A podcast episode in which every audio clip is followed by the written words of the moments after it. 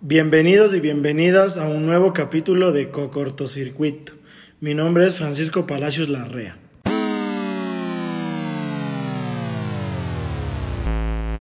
En esta ocasión nos acompaña Camila San Miguel. Camila, te voy a pedir que por favor nos cuentes un poco de ti. Hola Francisco, muchas gracias por la invitación. Eh, para mí es un gusto estar aquí. Eh, bueno, eh, mi nombre es Camila, tengo 22 años, soy estudiante de la Universidad San Francisco de Quito, estoy en mi sexto semestre de Derecho y en el segundo de Psicología.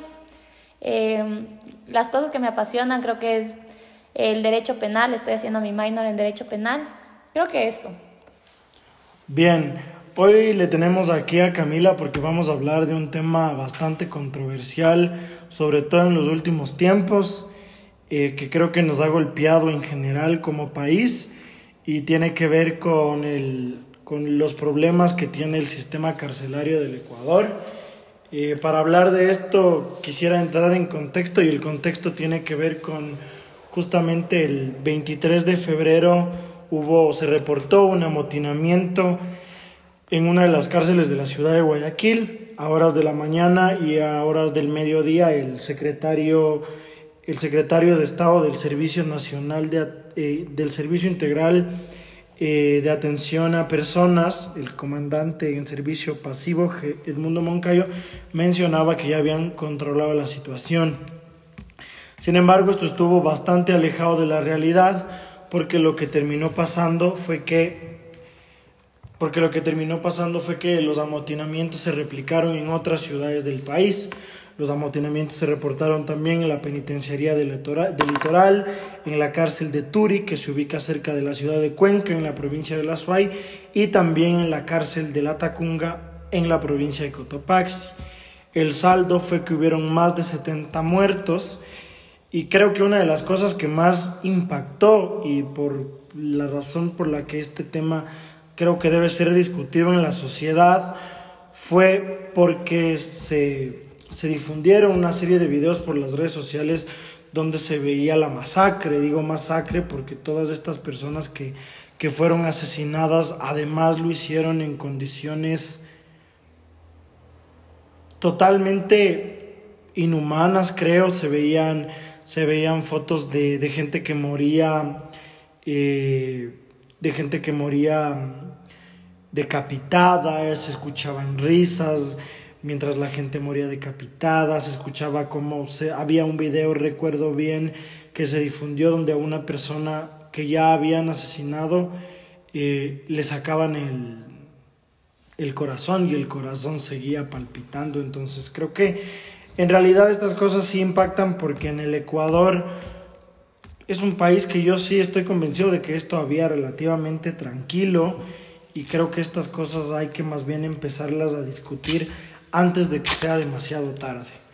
Entonces, lo primero que te quería preguntar, Camila, es, ¿qué opinas de lo que pasó ese día específicamente?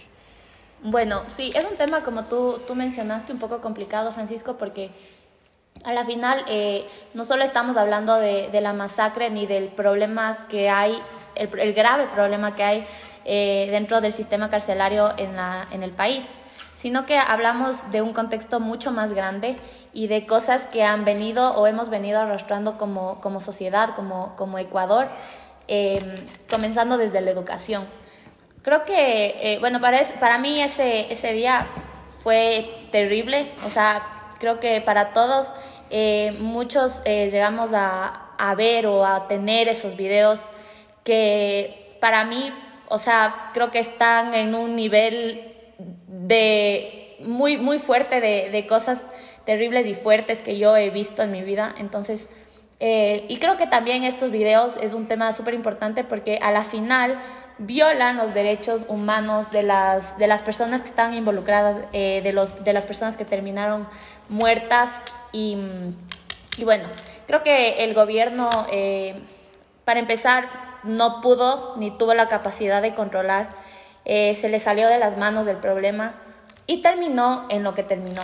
Eh, mucha gente en redes sociales compartiendo cosas que no tenían que compartir, violando derechos de gente que, que a la final sean presos o no, personas privadas de la libertad o no, son humanos y, y, creo que merecen un poco de respeto y sobre todo familias, familias que se quedaron sin un hijo, sin un hermano, sin un papá. Creo que es terrible, creo que como sociedad deberíamos estar indignados. Pero lo que más me sorprendió es eh, los comentarios que yo pude leer en redes sociales. No sé si tú, Francisco, leíste. Eh, personas que estaban a favor, personas que estaban en contra. Para mí, creo que ese fue el shock más grande. Sí, justamente te quería preguntar sobre eso. Una de las cosas que a mí más me, me llamaba la atención es el tema de, de, de, de, justamente los comentarios, porque lo que yo pensaba es, y lo que pensaba al inicio es que, y creo que esto ya vamos a hablar después más a detalle, pero, pero muchas personas del que estaban ahí habían sido o sentenciadas por delitos menores, o sea, yo sí quiero dejar claro que al menos en mi, en mi opinión, una persona que, que se robó un celular y que no agredió a la, a la víctima, digamos, de ese hurto, sí, probablemente sí tiene que pagar una, una pena y estar recluida en un centro de rehabilitación social, pero lo que yo decía es no morirse. Yo pensaba probablemente muchos de esos 70 que murieron fueron personas así y mucha gente decía, pero no importa, porque al final es una persona menos, un delincuente menos al que hay que dar de comer, o en realidad cuál es el problema de que, esta, de que estas personas se mueran, si para muchas personas terminan siendo como un germen de la sociedad, es decir, gente que no debería estar en la sociedad, pero yo, yo pensaba y en realidad no es así, o sea, eh, esas, hay mucha gente que está hasta injustamente en la cárcel por un proceso inadecuado, por una sentencia injusta o porque está ahí recién en prisión preventiva, esperando que salga un juicio y probablemente se le va a declarar la inocencia, pero obviamente en el tiempo porque ahorita tiene prisión preventiva, digamos, para los que no saben, la prisión preventiva es cuando una persona se va, o sea, se le envía, digamos, a un centro de rehabilitación social, a una cárcel, porque probablemente tiene un peligro de fuga y este, se queda ahí, pero en realidad todavía no se le declara culpable. Sigue siendo inocente y más bien está en un juicio. Entonces, quería saber cuál es tu diagnóstico de esta situación, justamente en los comentarios. O sea, ¿qué crees? ¿Qué podemos hacer ante eso? Porque para mí refleja como que una división total de la sociedad y una enemistad de gran parte de la sociedad con, con otra parte de la sociedad. Bueno, sí, tú mencionaste dos cosas súper importantes eh, que hay que tomar en cuenta. Eh, primero, quiero hablar un poco de esto de, eh, de la, del resentimiento de la gente, de los comentarios, de, de todo lo que se refleja en, en la sociedad ecuatoriana eh, sobre lo que opinaban dentro de, de todo este, este problema y esta crisis que tuvimos. Mucha gente, exacto, decía que a la final terminan siendo una persona, una lacra menos, una persona eh, que hizo las cosas mal y que se merece morir así. E incluso es importante mencionar que aunque no haya sido por un delito eh, no tan grave, pongamos entre comillas, eh, se rumoreaba por ahí en redes sociales que, por ejemplo, había una persona en específico que estaba condenado a no sé cuántos años de prisión porque él había matado a su mamá y le había sacado los ojos o, o algo así, y que se murió de la misma manera. Comencemos porque, eh, a ver, en un contexto de, de, del derecho en sí, para muchas personas que hablan en redes sociales no tienen la menor idea de leyes, no tienen la menor idea de, de derechos humanos y tienen su, su, argumento o su manera de pensar basado en, en, lo poco que saben y en lo que escuchan también alrededor de, de, todo esto. Y, y, solo dan su criterio sin tener en cuenta muchas cosas importantes. Así haya sido, pongamos el ejemplo de esta persona que mató a su mamá y estaba ahí y, y le mataron igual, así haya sido ¿Cuál es la garantía? O sea, si tú te pones a pensar, ¿cuál es la garantía de que un, una persona privada de la libertad que mató a su mamá se murió así, ok, perfecto, pero ¿cuál es la garantía que el Estado te da si en el caso de que, porque para esto nadie está exento de que un familiar tuyo o un conocido tuyo eh, cometa algún delito, por más grave o menos grave que sea, y que termine en un centro de rehabilitación social? Entonces, ¿cuál es el, el, la garantía que el, el, Estado o el gobierno te da que no te va a pasar lo mismo? Incluso tú. A mí me parece terrible, primero, esto. Y segundo, también tenemos que, que, que hablar un poco de la educación, o sea, es el reflejo de toda la educación, del sistema educativo que tenemos en el Ecuador. Eh, la gente está sumamente resentida, sumamente resentida eh, por, por... Yo creo que también tiene que ver mucho eh, esto de, de, la política, eh, el dinero que uno puede tener o no, eh, la corrupción que se ha ido dando. Entonces la gente está sumamente resentida. para ellos o para la mayoría de nosotros está bien el ojo por ojo. Si se murió así, si mató así, que se muera así. Cuando hay atrás cosas que, que no ven, esto de los derechos humanos es súper importante. El tema de la educación es muy importante. El tema de la corrupción es muy importante y creo que influyó mucho en esto. Y, terminó en una crisis que se le salió de las manos al gobierno. Em, los comentarios fueron súper fuertes. O sea, yo, yo leía esto, que mucha gente se, que sí, que bien hecho, que se haya muerto, que bien hecho que, que los videos incluso estén circulando por redes sociales. Eh, a la final, o sea, son humanos, merecen respeto, se merecen eh, este derecho a, morir dignamente y en todo caso, creo yo que pensando un poco mal, yo creo que la muerte es la salida más fácil para estas personas. Si tú mataste eh, o cometiste un crimen horroroso con tu mamá, con tu hermana, con quien sea, violaste a alguien, yo creo que la muerte es una salida muy fácil. O sea, estas personas merecen pagar por lo que hicieron, y, e incluso merecen una muerte digna. Yo, yo soy, yo soy, o sea, yo creo que, que todos tenemos derechos y que, y que se merecen ser respetados y el Estado tiene que garantizar esto. Entonces es un tema súper, súper complicado. Gracias Camila, pienso en algunas cosas igual que ti.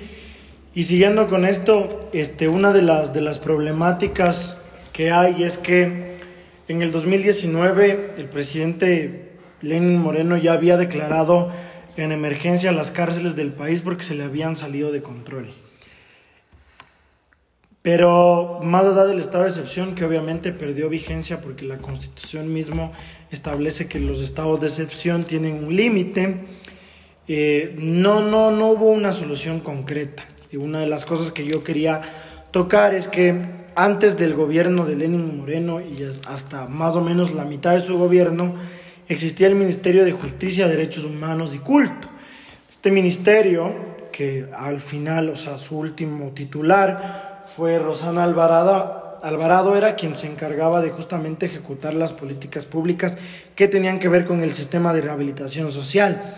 Digo rehabilitación social porque el fin constitucional de que una persona digamos, sea declarada penalmente responsable es que vaya a un centro y que ese centro le permita este rehabilitarse, rehabilitarse y luego reinsertarse, digamos, de alguna manera en la sociedad. Pero este, este, este, este, este, este, este ministerio fue, fue, digamos, abolido por el presidente Moreno y en su defecto simplemente se creó la Secretaría Nacional de Atención Integral. Eh, yo quería preguntársete si no crees que desde ahí hay un problema, porque yo sí creo que no es lo mismo que haya un ministerio a que haya una secretaría. Primero porque un ministro, un ministro puede tomar mayores decisiones y tiene, hasta por, por la nomenclatura, o sea, por la denominación de ministro, tiene mucho más poder o mucho más, digamos, margen de acción que un secretario. Eh, y obviamente a partir de que se redujo una secretaría, algo que en un inicio fue un ministerio, una de las cosas que terminó pasando fue que hubo una reducción presupuestaria.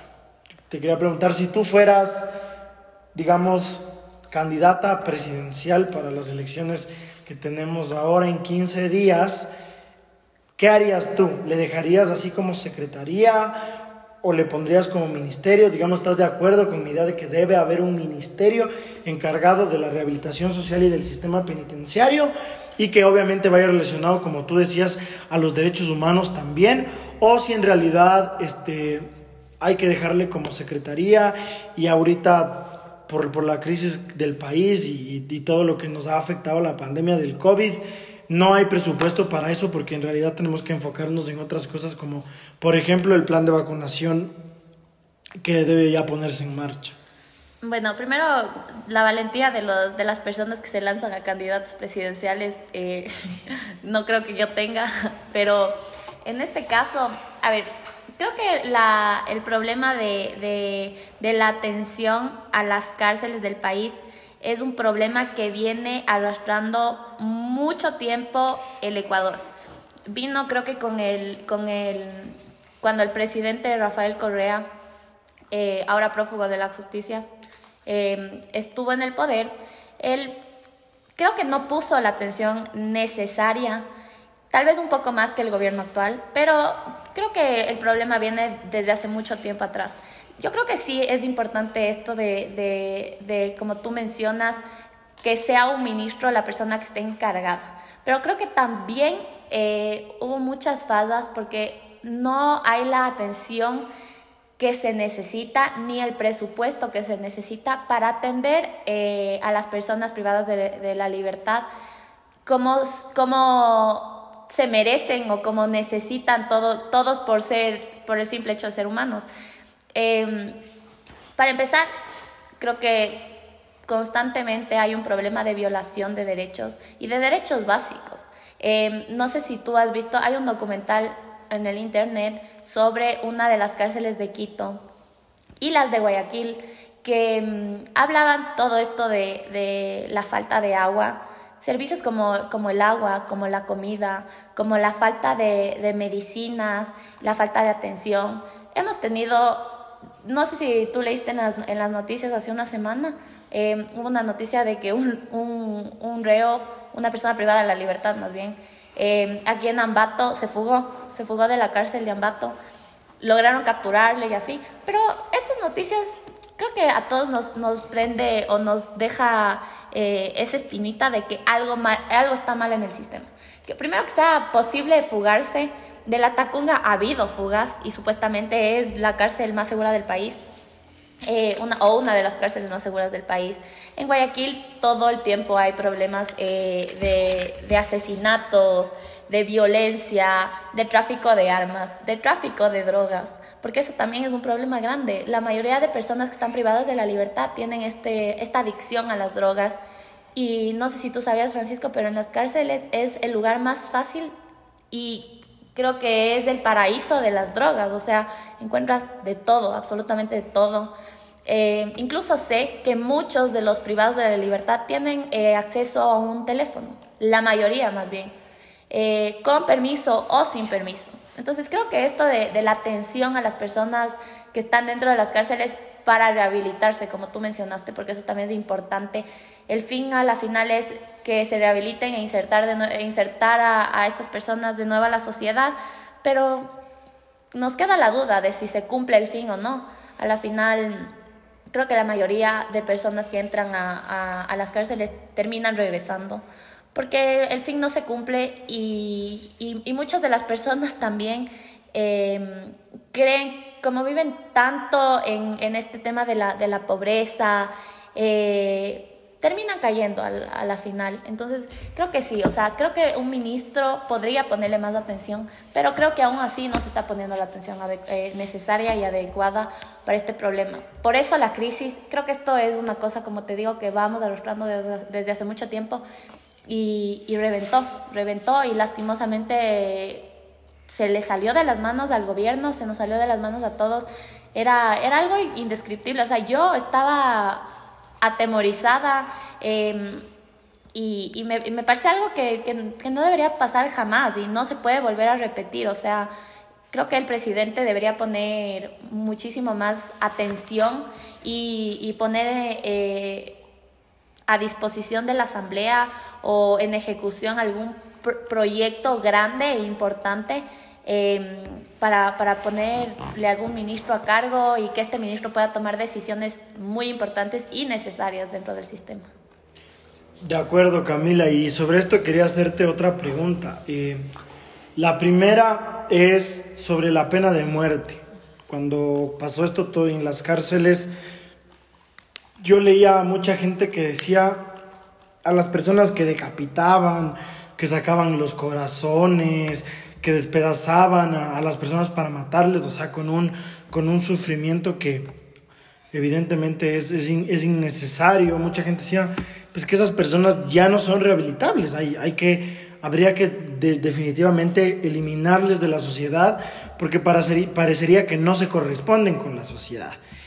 Y, y yo al menos personalmente estoy de acuerdo, o más bien no estoy de acuerdo con la pena de muerte porque entre otras cosas creo que en un sistema que, que tiene tantos problemas como el ecuatoriano, la pena de muerte sería abrir vía a que mucha persona inocente termine por morir, porque claro, lo que, como tú decías, mucha gente a veces no entiende muy bien cómo funciona el derecho y las leyes terminan siendo generales y abstractas, entonces uno no le puede dedicar una ley a los que mataron en la masacre del, del sistema penitenciario de febrero, sino las leyes rigen para todos.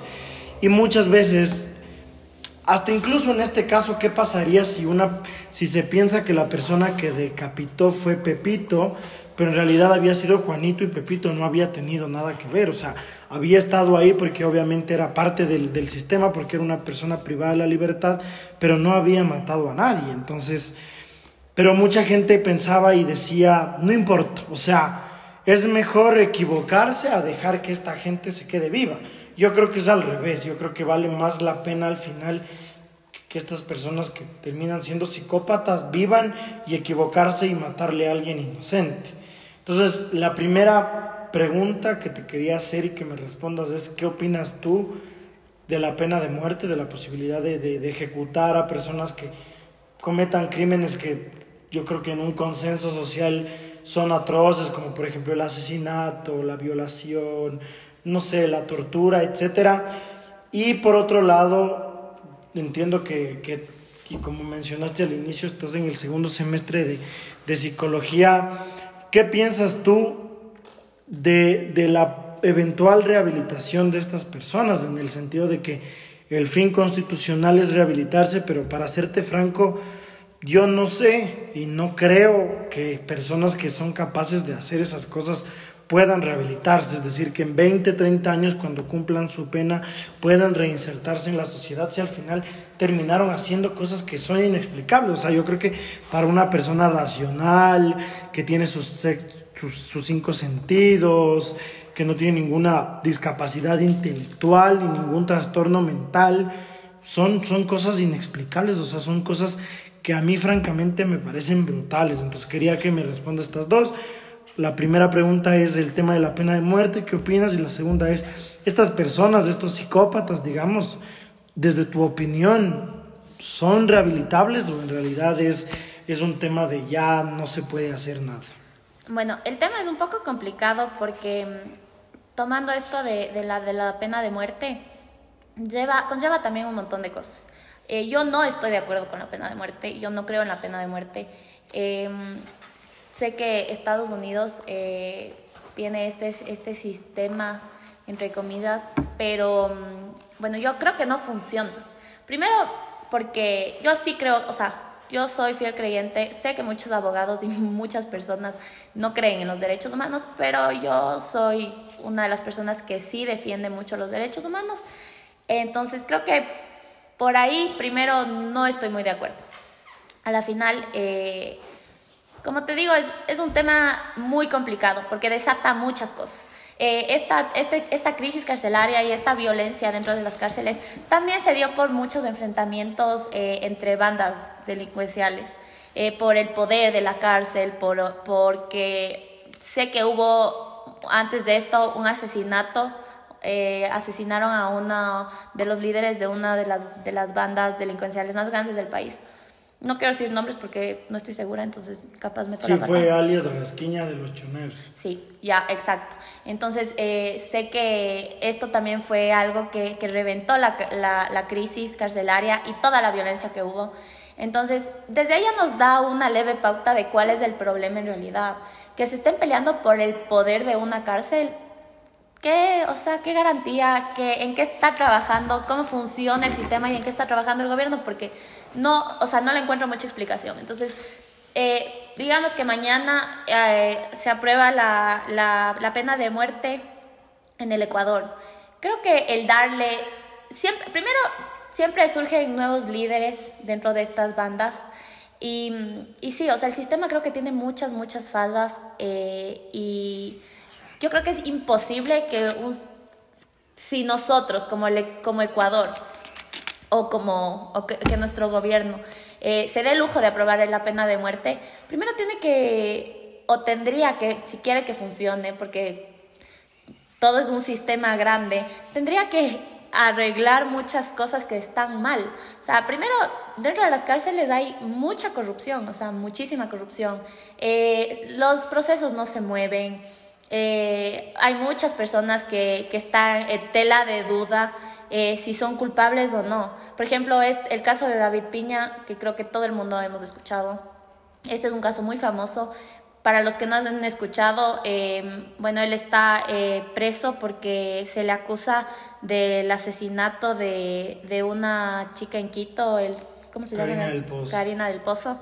Y em, él fue uno de los tres acusados, se le dio un montón de años en la cárcel y muchos abogados sostienen que él es inocente.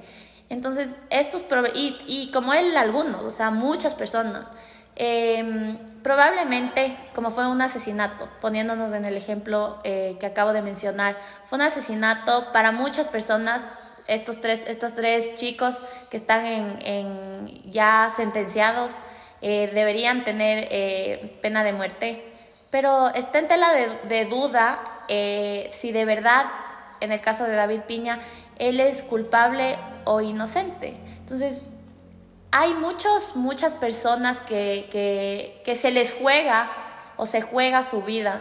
Y, y aparte, como yo te mencioné al principio, yo creo que la muerte es una, la salida más fácil. O sea, yo creo que estas personas deben pagar por lo que hicieron. En el caso de de verdad ser culpables y que el sistema em, lo haga de la manera, de la mejor manera posible. Eh, y bueno, yendo otra vez a la, a la segunda pregunta, porque creo que se conectan muy bien hay muchas personas, sí, que son eh, psicópatas, que son eh, personas que están enfermas. Entonces, es súper difícil, eh, sí, es súper difícil rehabilitarles. Pero a estas personas se les lleva un, proceso con medicación y, y toda, todo, lo, todo el tratamiento que se les pueda dar a estas personas. Yo creo que más que rehabilitarles, se puede sostener la enfermedad que ellos tienen. Eh, sé de muchas personas también que, que, han, cometido, han cometido crímenes muy graves. Por ejemplo, yo tuve en tercer semestre, creo que tuve derecho penal, eh, tuve la oportunidad de hacer un, un, un deber y pudimos ir a, a, un hospital psiquiátrico en Quito. Y eh, estamos aprendiendo todo, todo este tema de, los, de las personas que, están, que no pueden ser rehabilitadas, que están en, este, en, este, en esta clínica para llevar su tratamiento y, por ejemplo, hay, me acuerdo clarito de una, de un, de un, bueno, era un señor, ya no era un chico. Él había cometido hace 30 años un, él había matado a su hermano. Cometió el crimen y, y, mató a su hermano hace 30 años. Y él estaba 30 años de internado ahí. Eh, él es una persona que habla, hablaba, se nos acercó, él nos dio el tour por el hospital porque él se conocía al revés y al derecho, eh, conversaba con nosotros, y nosotros pudimos preguntar, hablar con él y preguntarle por qué él estaba ahí y él nos contó justamente esto. Él decía que le mató, él mató a su hermano porque una voz en su cabeza le decía, obviamente esto es una enfermedad, pero él estaba, había seguido un tratamiento, los 30 años que obviamente está eh, interno en el hospital, él tenía que haber salido hace 15. Y él sigue ahí, o sea, él sigue, él sigue viviendo del Estado porque a la final eh, todos estos recursos para el hospital, para, para estos hospitales, sale del Estado, sigue viviendo del Estado porque su familia ya no quiere sacarle de ahí y él es una persona que, de acuerdo a los médicos que estaban ahí, perfectamente podría, podría tener una vida, entre comillas, normal. Solo que no tuvo la suerte de tener los medios ni, ni tener las posibilidades para poder salir y construir una vida normal, ni el apoyo psicológico, porque también esto requiere un apoyo psicológico eh, y un apoyo familiar. Entonces no podía salir de ahí y probablemente el Señor ya tenía sus, que un, sus 70 años, 75 años, probablemente el Señor se va a morir ahí, se va a morir en la clínica y podría tener una vida normal. Entonces yo creo que primero, eh, respondiendo ahora sí al punto de tus dos preguntas, para la pena de muerte, si querrían implementar este sistema en el Ecuador, fallaría completamente. Eh, tienen que arreglar muchas falencias que tiene el sistema hoy por hoy y, y estas personas que están, que cometen estos crímenes atroces, muchos no se podrían rehabilitar. Sí, o sea, creo que no todo lo puede, no todo lo puede el hombre, no podrían rehabilitarse, pero creo que tendrían por derecho que seguir un, un, proceso y un tratamiento y probablemente muchos de ellos sí se pueden rehabilitar y puedan salir, pero mientras el sistema siga un orden y tenga todo lo que necesita, el, el, los recursos que necesitan, eh, personas que de verdad les importe y, y que sigan un, un proceso eh, y que tengan un puesto más bien de importancia dentro del Estado, porque yo creo que al, al Estado hace mucho tiempo les dejó de importar a estas personas.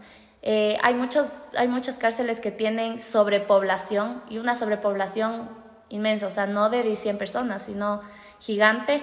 Y, o sea, yo creo que todo el mundo nos preguntamos que, cuál es, o sea, ¿qué, en qué está trabajando el, el, el, gobierno.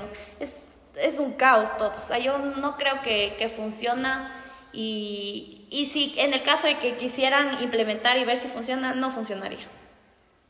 Gracias Camila este, por, por estas dos cosas. Eh, otra cosa que te quería preguntar es, muchas veces cuando hablamos de rehabilitación es una palabra que, que parece que todos la tendríamos bastante clara, pero que creo que termina siendo bastante ambigua. O sea, ¿qué es rehabilitar a una persona que está, eh, digamos, en una cárcel, en un centro de rehabilitación social? O sea, cuáles son las actividades que esa persona tendría que hacer, hay que hacerle que estudie, hay que hacerle que aprenda a pintar, hay que hacerle que aprenda a hacer puertas, o sea, trabajos súper técnicos o oficios, porque uno de los problemas es que esas personas muchas veces, por, por, hasta por su condición de, de, de vulnerabilidad, por, por, falta de recursos económicos, lo que dicen es, no, o sea, yo salgo de aquí y me toca volver a robar porque no voy a encontrar trabajo.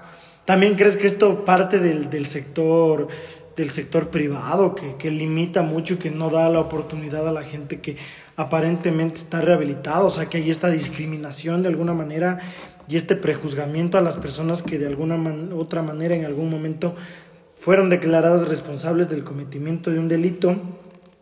Eh, la otra pregunta que te quería hacer también es, tocaste el tema del hacinamiento. Y el hacinamiento yo leía que se debe también a que desde que entró en vigencia el Código Orgánico Integral Penal en el 2015, se aumentaron las penas para ciertos delitos y también se aumentaron los tipos penales. Es decir, antes del 2015 habían menos delitos que los que hay hoy. Eh, ¿Qué hacer ante estas dos cosas? Primero, ¿cómo se les puede rehabilitar? O sea, ¿qué cosas podemos hacer? Y la segunda tendría que ver con cómo mejorar el hacinamiento, o sea, qué hacer, indultar a las personas que, por ejemplo, son microtraficantes, construir más cárceles para que entren mejor. ¿Qué es lo que, qué, qué es lo que piensas tú que podría funcionar? Bueno, primero creo que eh, es importantísimo eh, ver cuál es el fin, o sea, tener, tener claro cuál es el fin de una persona o nuestro rol de, como personas individuales dentro de una sociedad. Entonces, eh, para empezar, creo que el gobierno, el Estado, el sistema no se ha puesto, no se ha preguntado cuáles son las herramientas que eh, les están dando a estas personas que entran al sistema para que ellos puedan salir y tengan, puedan tener una vida normal. Eh, muchos de ellos, como te mencioné antes, están eh, dentro de este, el mundo de las drogas, lamentablemente. La, la, la gran mayoría, o si no son todos, eh, creo que muchas cárceles manejan este sistema para desintoxicarles a estas personas, que claramente no funciona o muy poco funciona. Entonces, creo que esa es una herramienta súper importante que tenemos que, darles a las personas que están privadas de la libertad, el poder tener eh, la oportunidad de poder mm, eh, mejorar y desintoxicarse y salir de este mundo, porque la gran mayoría de veces eh, las personas, por ejemplo, en el caso de que trafiquen drogas o hayan cometido un asesinato, un homicidio, lo que sea, eh, tiene mucho que ver eh, este mundo. O sea, han, han, consumido, han, vendido, han traficado, han comprado o lo que sea. Entonces creo que este es un tema muy, muy importante. Em, y aparte, creo que esto, esta es la oportunidad de darles a las personas el derecho de, de, de, la educación para que puedan tener exacto las herramientas y que ellos puedan salir con todo esto y saber que van a poder eh, conseguir un trabajo, que van a poder eh, rehacer su vida, que van a tener la oportunidad de crear eh, su futuro de alguna manera. muchas veces nos, creo que a todos nos ha pasado que nos hemos subido un bus y se sube alguien a pedir plata y a decir que acaba de salir de la cárcel. O sea, ¿cuáles, eh, ¿cuáles son las herramientas que nosotros o el Estado les está dando a estas personas para que puedan salir? Salen, les votan, ok, perfecto, cumpliste tu, tu, tu pena y sal, sal a ver qué haces, porque a la final muchas de estas personas salen con deudas al Estado. O sea, tienen que pagar eh, cantidades grandes o no tan grandes, de, monetariamente hablando, y ellos esperan que las personas eh, puedan solucionar este problema como puedan. Tenemos que tomar en cuenta que muchas de las personas que están dentro, o la gran mayoría de las personas que están dentro del sistema, son personas que son, o sea, vienen de familias con pocos o nada de recursos económicos y por eso han estado dentro de, de, de este mundo de, de la delincuencia. Entonces, es súper complicado. A la final, eh, creo, que, creo que a todos eh, deberían darles la oportunidad de, de, comenzar con su vida, de darles la educación necesaria. Eh, sé, que, sé que muchas personas en el, dentro de las cárceles tienen la oportunidad de estudiar, estudiar la universidad o acabar el colegio. hay, una gran, hay un gran porcentaje de personas que, que ni siquiera sabían hablar, o, es, uh, o sea, perdón, no sabían escribir ni leer. Entonces, es algo súper importante. O sea, creo que la educación es un tema de relevancia aquí como herramientas. Y de ahí, sí, o sea, creo que es también... Eh, hay que tomar en cuenta que tienen que aprender algún oficio, o sea, y algún oficio que de verdad sirva, o sea, sé que les hacen hacer puertas, que les manejan, porque también hay una sobreexplotación eh, dentro de las cárceles, la mano de obra, entre comillas, es baratísima, entonces les hacen hacer trabajitos.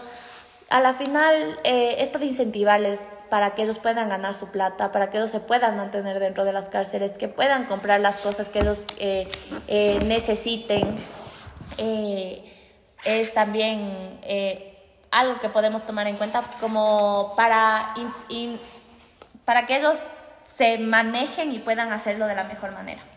Entonces, em, yo creo que hay falta de herramientas, falta de recursos también, porque con muchos más recursos económicos las cárceles podrían implementar sistemas y, proyectos grandes que puedan ser eh, beneficiarios justamente a las personas que, que, que están recluidas ahí. Y esto de, de, el poder manejar, para la segunda pregunta, el poder manejar mejor eh, la población de las cárceles es también importante. No sé si la solución es construir más cárceles, pero estoy convencida que la, una de las soluciones más grandes es el poder trabajar con la sociedad en sí, porque a la final eh, creo que ahora un problema muy grande es que ya no necesitas tener 18 años, 20 años o la mayoría de personas que cometen su primer delito, eh, la mayoría son adolescentes, personas eh, entre 14, 15, 16 años que ya saben robar, que ya saben eh, asaltar, que ya han cometido algún delito por la falta de la falta de educación, la falta de recursos, la, la falta de el poder salir adelante, la necesidad también. Entonces creo que uno de los temas más importantes para poder manejar un poco esto de la, de la sobrepoblación y, y cómo hay tanta gente que está ahora cumpliendo delitos menores y delitos más grandes,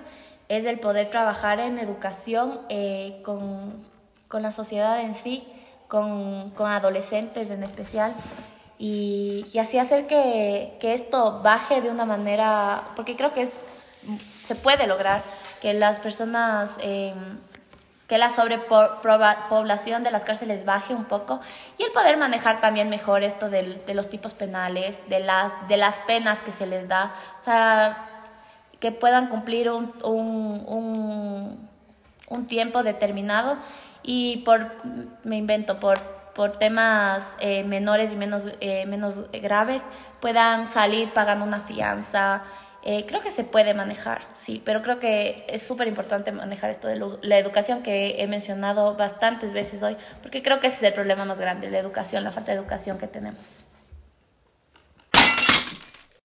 Seguimos con Camila San Miguel, que ha venido a hablar con nosotros sobre la crisis del sistema penitenciario.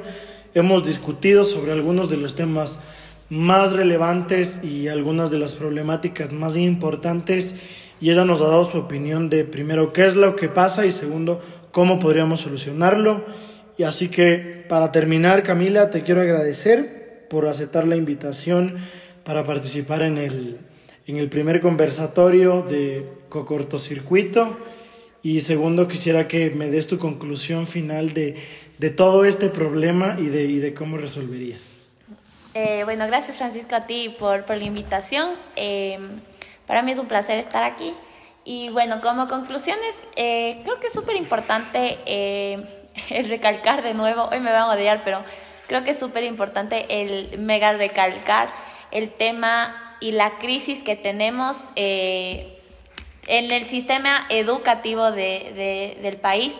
Creo que la crisis penitenciaria que hoy por hoy vivimos se puede em, manejar un poco mejor y eh, podríamos tener de verdad, eh, de alguna manera, otras, eh, otros resultados sobre el tema si, si comenzamos desde, o sea, trabajando desde la raíz del problema. Y creo que es esto, o sea, el poder implementar políticas públicas para la sociedad, el poder manejar un poco mejor el tema educativo en los jóvenes, el poder también poner especial atención a las necesidades de la gente, porque creo que muchos de estos delitos vienen del tema necesidad, de la pobreza, eh, que muchos gobiernos nos han venido prometiendo, pero a la final no hemos visto resultados. Entonces creo que son temas importantes que vienen detrás de toda esta crisis. Y mm, más allá de eso, eh, creo que como sociedad eh, somos el reflejo de todo lo que hemos visto, hemos aprendido y hemos vivido a lo largo de, estos, de, estos tiempos.